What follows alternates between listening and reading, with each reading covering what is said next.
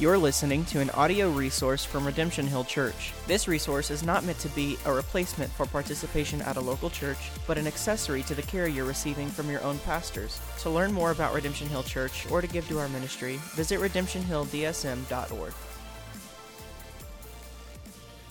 And good morning to all of you. Morning. Morning. It's good to see you. After a short break, we are, as you can tell, back into the Sermon on the Mount. Uh, in particular, we're in the Lord's Prayer.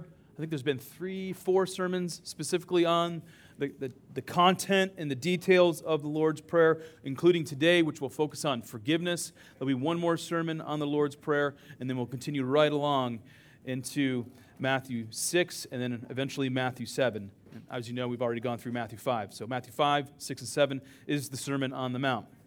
Uh, as we walk through the remaining sections and chapters, there's a smattering of topics that we'll encounter. As I said, today is on forgiveness. Um, I'll preach on fasting and anxiety, like two separately, right? Two different topics. Uh, we will see what Jesus says about judging other people, right? Um, the golden rule, that's coming up. And then I'll end the sermon series talking about the authority of Christ. Like Jesus just got done preaching the most famous sermon ever, and then it ends talking about the authority of Christ and his kingdom. And so we'll talk about how that ties in to the entire uh, sermon. So, a lot of different topics ahead, and all these topics will sh- shape the preaching diet in the weeks and months in front of us. And if there has been one thought that I've placed in front of your eyes since the beginning of the sermon series, this particular one, I just want to remind you of it because we took a four week break here's what I've placed in front of you, kind of to put a frame around the Sermon on the Mount. What we see in the Sermon on the Mount is that Jesus is calling Christians to live distinctly and differently in God's kingdom. Uh, about a year and a half ago, we had a Pastor Rob Chisholm come, and uh, he said something that has stuck with me. He's like, he's given us permission to, to be weird. He's like, go ahead and be weird. and I'm like, at first, I'm kind of like, do you mean weird? I don't want to be weird. no one wants to be weird. But this is kind of the point he was making. Like Christians are to be distinct in God's kingdom. We live differently. And as you, you can tell, as we've gone through the Sermon on the Mount, we've been challenged over and over to be a distinct people. If you take the Sermon on the Mount seriously, then I, th- I think it's impossible to not conclude the Lord Jesus is calling us to be different. So I think we are, we are taking it seriously. So I think we take the charge just as serious. We are different. Or as the Apostle Peter put it, right? We are to be a peculiar people. If you live in such a way, uh, then you're going to look different from the world. And that's okay. That probably means you're living rightly before the Lord. Uh, to make the point from a positive direction, when you allow the Holy Spirit to apply the gospel to your heart and life, these teachings from the Sermon on the Mount are a absolute joy to follow. So I'm going to pray because I, I absolutely need God's help this morning as we look at this very important topic, the topic of forgiveness. Uh, join me in a quick prayer. Heavenly Father, I must confess my absolute um, dependence upon you this morning, and specifically as it pertains to preaching your word. You have spoken. And Lord, I need to do my level best to be faithful. And by the power of the Holy Spirit, help me to that end. Thank you for these precious folks in front of me this morning. I pray that they would see what you have said. Lord, I pray that you keep air from my mouth, that only truth would go forth. I pray this in Jesus' name. Amen. This last week, I've been thinking a lot about my marriage. I haven't told you about this, surprise. Right. Been thinking a lot about marriage, about my marriage to Sharice. Um, we've been married for over 15 years, and it's been an incredible 15 years. And these aren't brownie points, honey. Just, just honest. It's been an incredible 15 years. There's been ups and downs. Yes, there's been times when Sharice and I have disagreed with one another, certainly. And yes, there have been moments when we have sinned against one another. So, after 15 years of marriage, how would I like to define our marriage? I think I could appeal to one of the most significant ways to define a marriage with this one word forgiveness. John Calvin said that the whole gospel is contained under the headings of the whole gospel, under the headings of repentance and forgiveness. If Sharice and I cannot define the last 15 years of our marriage with the word forgiveness, then I hope and pray that the next 15 years may be defined with the word forgiveness. Perhaps the ultimate litmus test to evaluate the health of a marriage is to see if forgiveness is being confessed and received. Of course, the importance of forgiveness applies to like all relationships. The practice of forgiveness is a, a soothing balm that, can, that can be used when cracks between when there's cracks between two people in a relationship. You see, God created you to be in relationship with other people. God did not create people to be in isolation. We're in relationship with other people. As I mentioned, Sharice and I are in a marriage relationship. Chloe and Izzy have a relationship as daughters. This body is in relationship with one another. But here's the deal about all these relationships we're sinners. right? Newsflash you're a sinner. Sean Powers is a sinner. I have sinned against Sharice. I have sinned against my children. There have been times, more than I'd like to have happened, there have been times when I, when I have gone to seek forgiveness from Chloe and Izzy because I had sinned against them. Perhaps I've sinned against you. Here's the unquestioned fact of the day I have certainly sinned against God. And I'm a sinner in need of forgiveness. So, what is forgiveness? Here's a good definition from Pastor Kevin DeYoung. If you want a good book on the, on the Lord's Prayer, I recommend this. Just, just called the Lord's Prayer. Here's what he said Forgiveness is something like canceling a debt or remitting a payment. That is the basic idea, says DeYoung. When God forgives us, he says, I will not make you pay me what you owe me.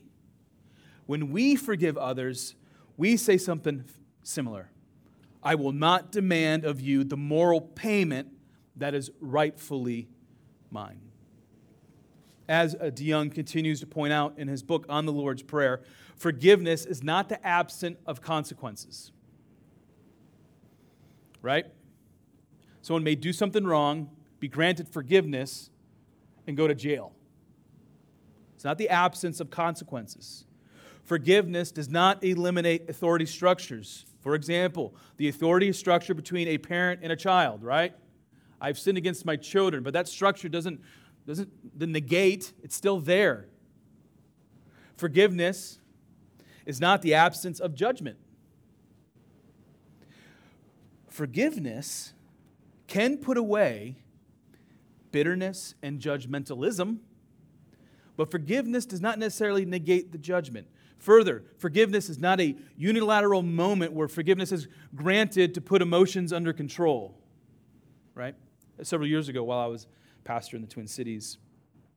Um, a gentleman approached me after church, and none of you know this person, so I'm not telling a story that you're like, oh, I remember that. Um, he approached me after church and he said he wanted to forgive me for something he did against me. And I'm just kind of like, what? What's going on here? What did he do? I'm not quite sure. Uh, perhaps it was an unkind thought that he had. I don't know. But this person was treating the act of forgiveness kind of as a therapeutic for himself. At least that's how I kind of read the situation.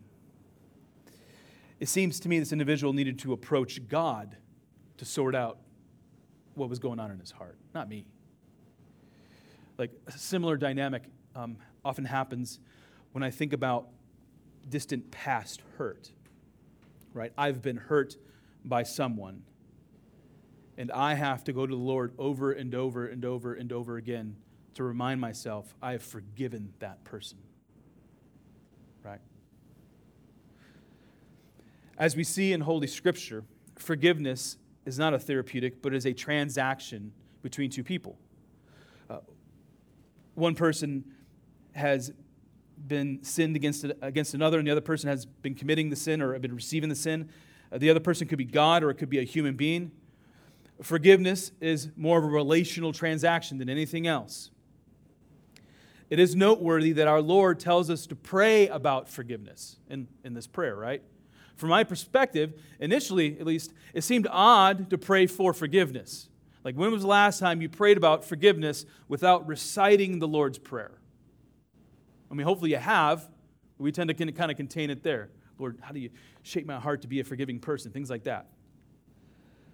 But here we read about the need to pray for forgiveness, verse 12, and this petition is reinforced and clarified in verses 14 and 15. These other peti- petitions don't receive the clarification that forgiveness does. So I have to believe Jesus is aiming for our hearts so that we may be a forgiving people who are living in his kingdom. If we step back, step back for a moment and survey the entirety of Holy Scripture, we will see that you cannot get away from the theme of forgiveness. And no wonder, because where there is sin, there is a need for forgiveness. Consider these beloved characters in the Bible who needed to be forgiven. One of the most obvious examples would be King David. He was an adulterer and a murderer.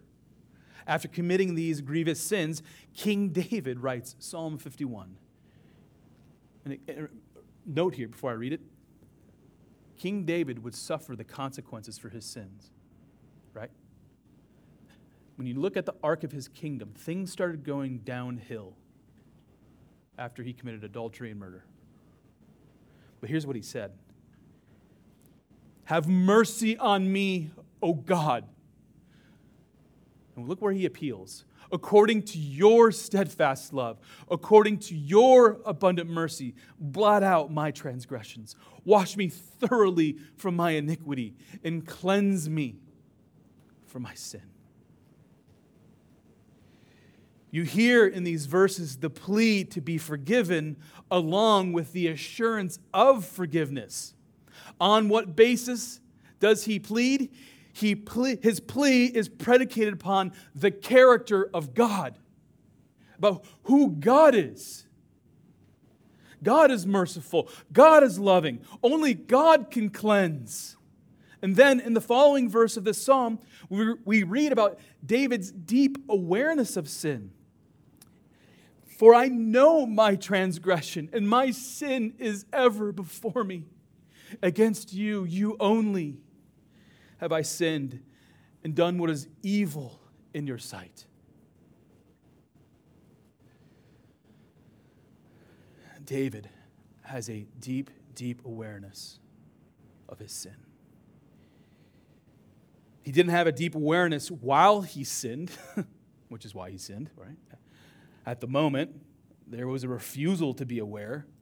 But David does come to the point where he knows what he has done.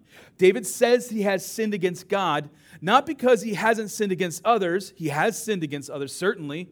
But he knows that at the end of the day, God is the one who levies the judgment upon his life. God is the one who extends mercy, forgiveness, and judgment. Here's another example of a person who is in need of forgiveness. Peter denied Jesus at the time when a friend should not bail. When Peter was convicted of his sins, he repented.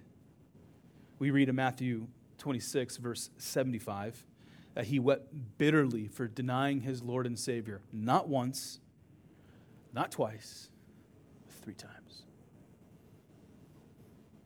Talk about a habitual sin, at least in the moment. King Solomon was full of pride, and in 2 Chronicles 6, we read how he sought forgiveness because of his pride. Paul tortured and likely killed Christians. And you can't miss his desperate pleas to be forgiven over and over as you read his epistles. Abraham lied, and he needed to be forgiven. Thomas doubted, and he needed to be forgiven. And Moses lacked faith, and he needed to be forgiven as well. All these people and more were sinners in need of forgiveness. But there's more to say about forgiveness as we look at Holy Scripture. Israel was in constant need of forgiveness because of what? Their constant idolatry. God kept bailing them out, and Israel would be like, okay, we're going to go worship another God. And God's like, guys, come on. An entire sacrificial system was created by God for Israel so that they could understand the depth of their sin and their need to repent and then be forgiven. Uh, my, my wife and kids, I think, might think I'm crazy sometimes because I mumble under my breath. And it's like, what is he saying? Here's what I'm saying. Like, she's like yeah, he's crazy. Here's, here's what I'm saying oftentimes Lord, forgive me my sin. Lord, thank you for your forgiveness. So, so you know, that's what I'm mumbling. Right? Because I know, because like these characters from the Bible, I know I'm a, I'm a wretched sinner in need of forgiveness and who has been forgiven. So we should not be shocked when we arrive, arrive at the Lord's Prayer and the theme of forgiveness just kind of stands out.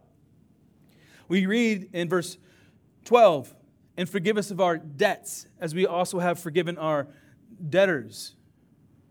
Now, some of you have grown up with that word debt being trespass. We'll talk about the distinction here at the end of the sermon because there's, there's some nuance here.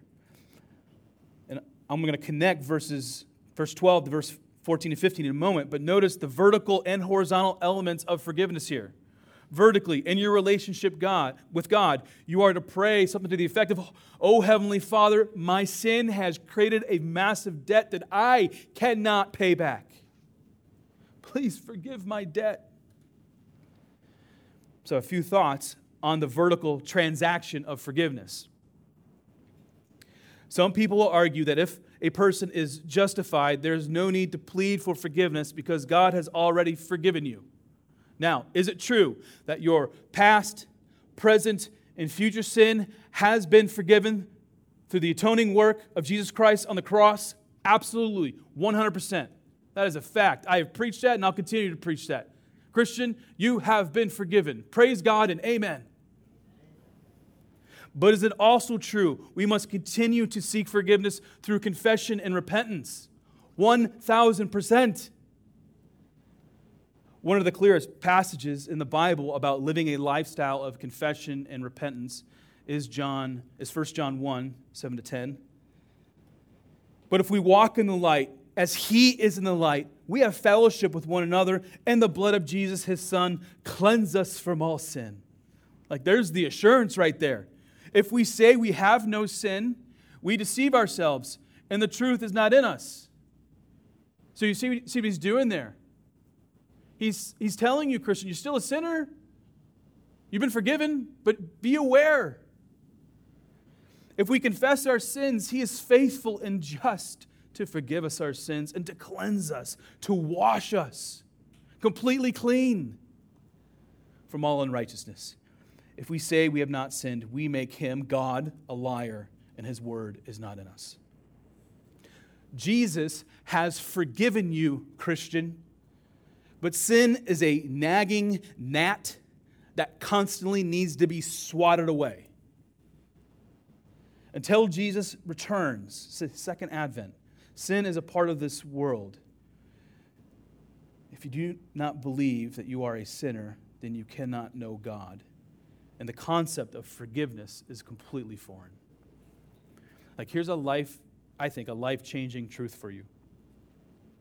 Because of remaining sin, you need to seek forgiveness of your sins while at the same time being assured that God has pardoned you from your sins through the atoning death of Jesus Christ.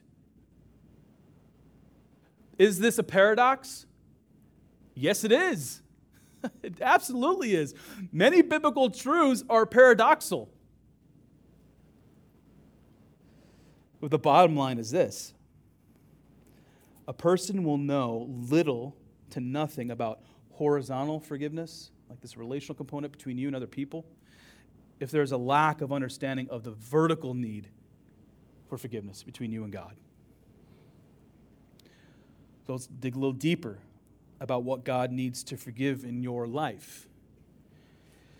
Here's an observation from the Sermon on the Mount about how the forgiveness of God is distinct from the forgiveness, like, say, in our culture. Like, let's, let's compare it to something.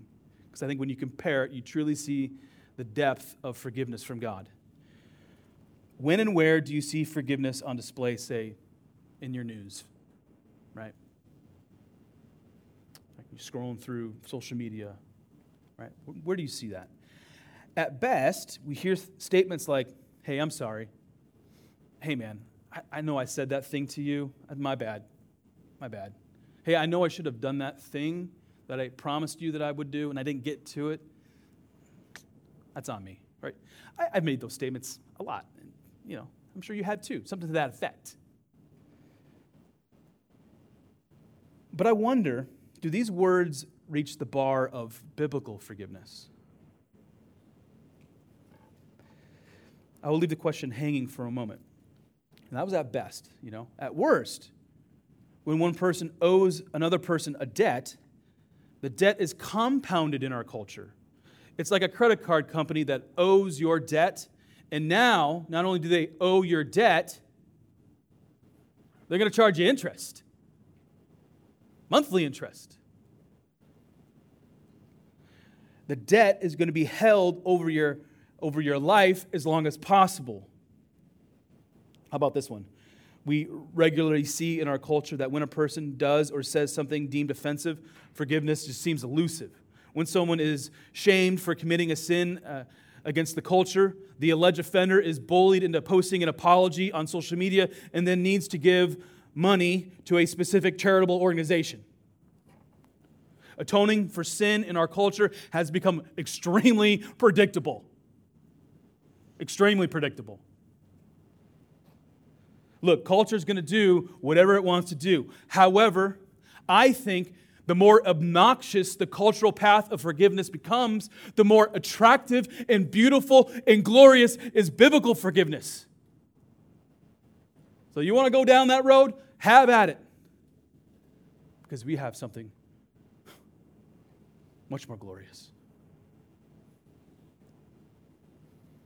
Forgiveness from God is one of the defining marks of the Christian faith. Here's a precious truth from Psalm 103. As far as the, I don't know where east is, the, east, right? The east is from the west. So far does he remove our transgressions from us. Our Lord tells us to continue to pray for forgiveness because praying for forgiveness will keep the heart humble and dependent upon God. Here's another perspective changing reminder about praying for forgiveness. Is it true that God is a judge? Think courtroom, right? Yes, God judges the entire world. One of the main themes of the entire book of Revelation is that God will judge. Our historic creeds and confessions rightly state that God will judge the living and the dead. But in this prayer, and especially in today's petition, you must remember that you are praying to a father. God is a gracious father who declares his sons and daughters justified and forgiven.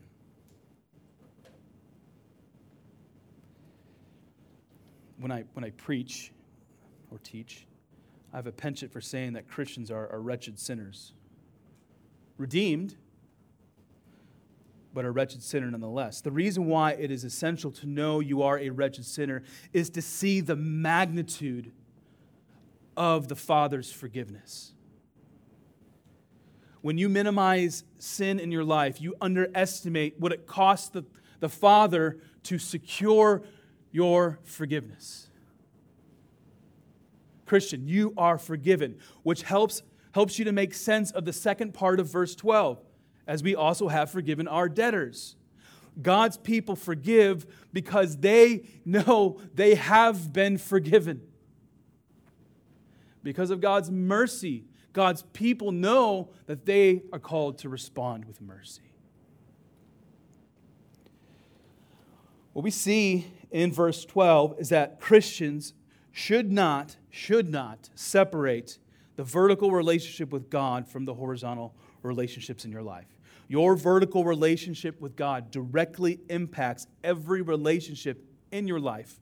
Therefore, you pray to God that your heart will take the shape of Christ so that, in the power of the Holy Spirit, you will be quick to forgive over and over and over and over and over. In, in Matthew 18, Jesus tells a parable to Peter. And I assume by the end of the parable, other peoples have joined in this parable about forgiveness, he, he, he makes a very pointed effort to talk to us what forgiveness is and is not. Here's how it begins. Then Peter came up to him and said to Jesus, Lord, how often will my brother sin against me and I forgive him? Right? How often? As many as seven times? Jesus said to him, I do not say to you seven times, but 77 times. Kind of speaking hyperbole here. If I stopped here and did not explain the following parable, you know, the, the verses that come after this passage, we can conclude the priority of forgiveness in the Christian life. We can be like, whoa, we got to forgive. We got to we got to keep doing it. Jesus is not trying to give us a correct number, of course, but we're to forgive over and over and over again. Christians must be quick to forgive. But the following parable really makes the point. Here are the cliff notes of what it looks like to forgive in God's kingdom, and then I'll end this parable by actually reading the second half. Jesus tells the story of a king who is going to settle accounts, right? We got a king, he's going to settle accounts. The king had given out loans, and it was time for these people, for these servants, to pay the king back. It's like, it's like you took a loan out for a car, and all of a sudden the bank is showing up being like, it's payday. And there was one man who owed the king 10,000 talents. And for the sake of the story, let's say talents just means money. Well, the man could not pay back the king. The king threatened to sell, to sell the man, sell him as an individual, as a slave, and his family, and he would take that money, and that money would be the payback. The man, as the parable goes, fell to his knees and pleaded with the king. And if I was in his situation, I certainly would have pleaded as well. He pleaded for the king to be patient, and in time, the servant says, he'll pay the king back. Now, out of pity, we read, the man was released and forgiven of his debt by the king.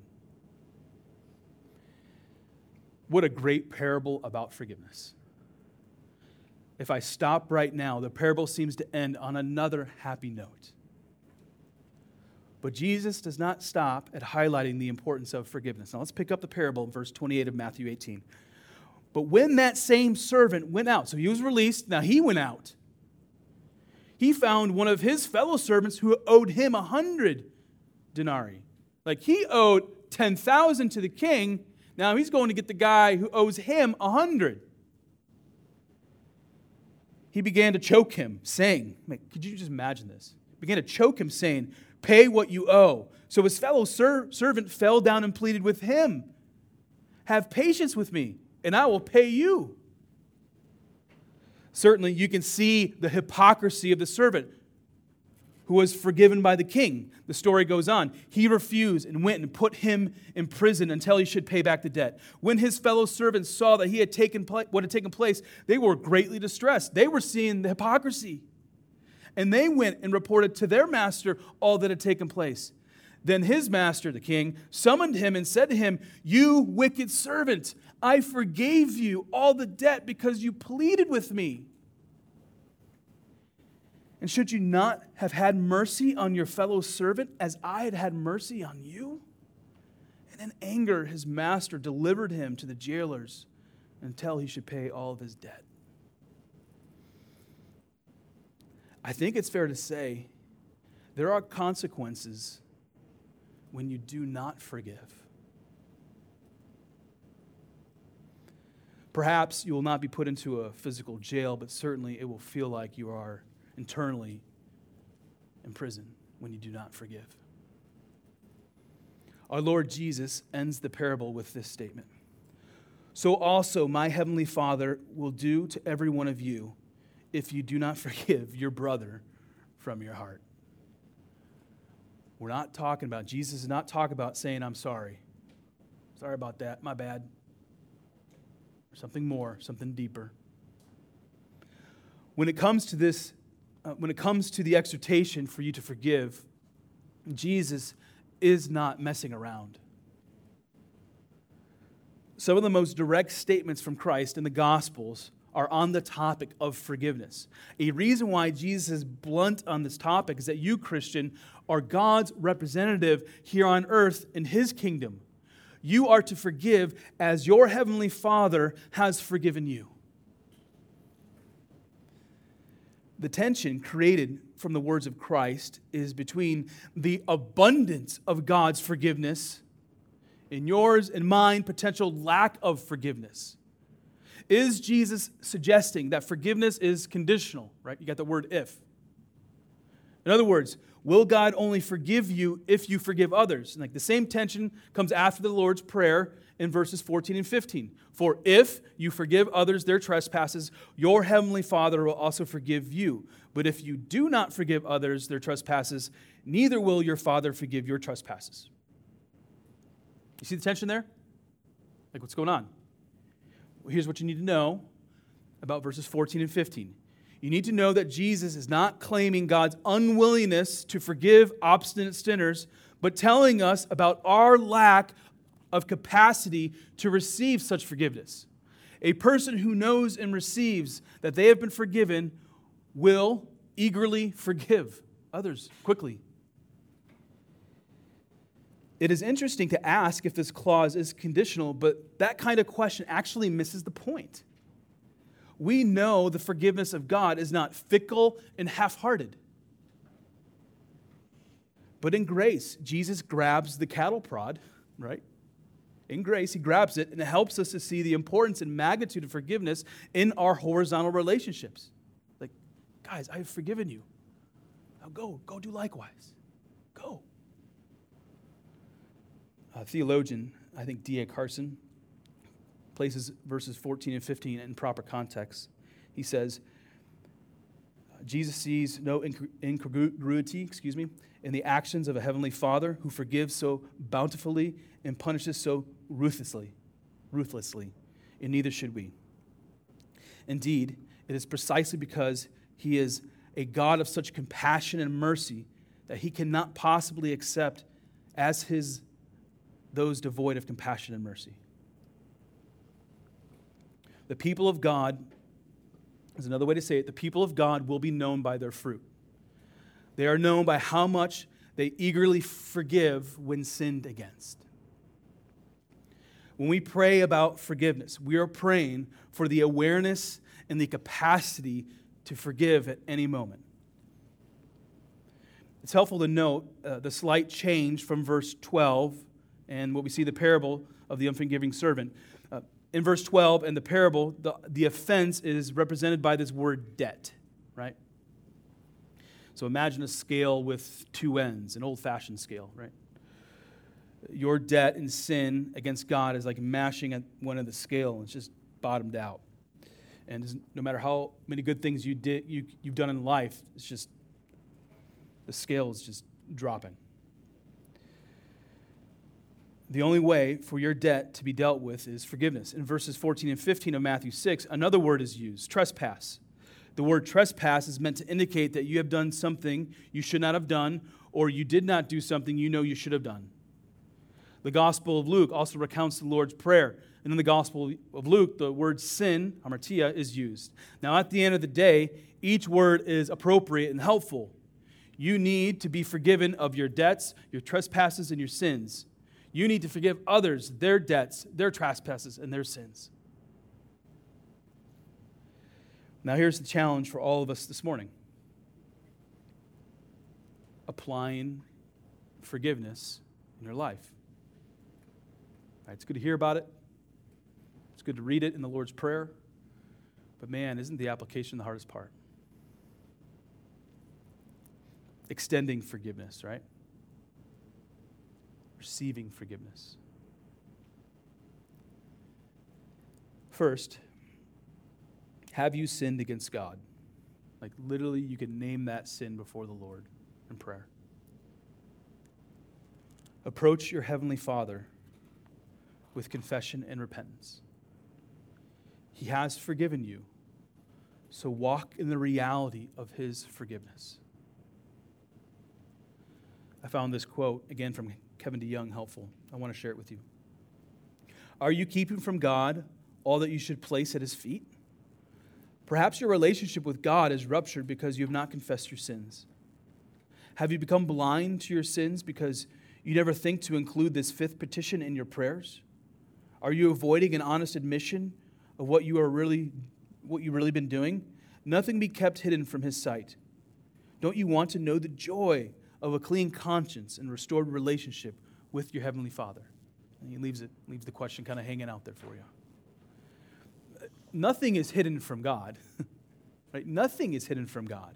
He knows your sin, and still, He calls you to come to Him. Like He knows it, and He still calls you, Come to me. Come to me. He calls us to lay it all down at His feet. Right? Here's a helpful tip when you are confessing sin before God open up your Bible. Right? Perhaps open it up to Psalm 51 and use it as a guide to confession. I mean, you don't need to be a murderer or adulterer to open up to Psalm 51, right? But you see the principles. You see who you are relying on for forgiveness. It's the character of God in which you look to. Now, that was the first thing. Second thing, how are your horizontal relationships doing these days, right? if you have clearly sinned against another person, take the opportunity to apply the gospel. Take the opportunity to seek forgiveness because you know what it means for Christ to forgive you, right? Perhaps you've sinned against a person who is not a Christian, right? We all got relationships with people who aren't Christians, and we can sin against them as well. Guess what? You have an incredible moment to do something different in their world right? You can humble yourself and show them Christ. You can show them what the gospel has done in your life. I can imagine be like, you're seeking forgiveness. How does that happen? Well, let me tell you about Jesus. let me tell you about a gracious Father who has forgiven me because of what Christ has done. If you've been sinned against, you need to be quick to forgive. That couldn't be more clear You need to be ready for forgive, not seven times, but what Jesus says, 77 times. Again, hyperbole, over and over and over. Finally, I want to mention the power of forgiveness. Forgiveness might not restore a relationship, like when there's conflict and you know there's forgiveness, it might not restore a relationship to what it once was. But here's what it does do it squashes bitterness. Right? Those those thoughts that you're having about another person, right? Forgiveness just kind of removes those. It keeps your heart soft. It has the power to remove a weight off the person who needs to be forgiven and the person who has actually extended forgiveness. In my experience of years walking with the Lord, there is not another transaction more potent than forgiveness. A broken relationship, either with God or with another person, can be mended by confession, repentance, and forgiveness. When these steps are taken, you know what's going on in your life? The gospel is at work in your life, in your heart, and in, in your actions as well. So we can pray with Matthew 6 12 in mind. Oh, Heavenly Father, forgive us of our debts as we also have forgiven our debtors. Let's pray. You're listening to an audio resource from Redemption Hill Church. This resource is not meant to be a replacement for participation at a local church, but an accessory to the care you're receiving from your own pastors. To learn more about Redemption Hill Church or to give to our ministry, visit redemptionhilldsm.org.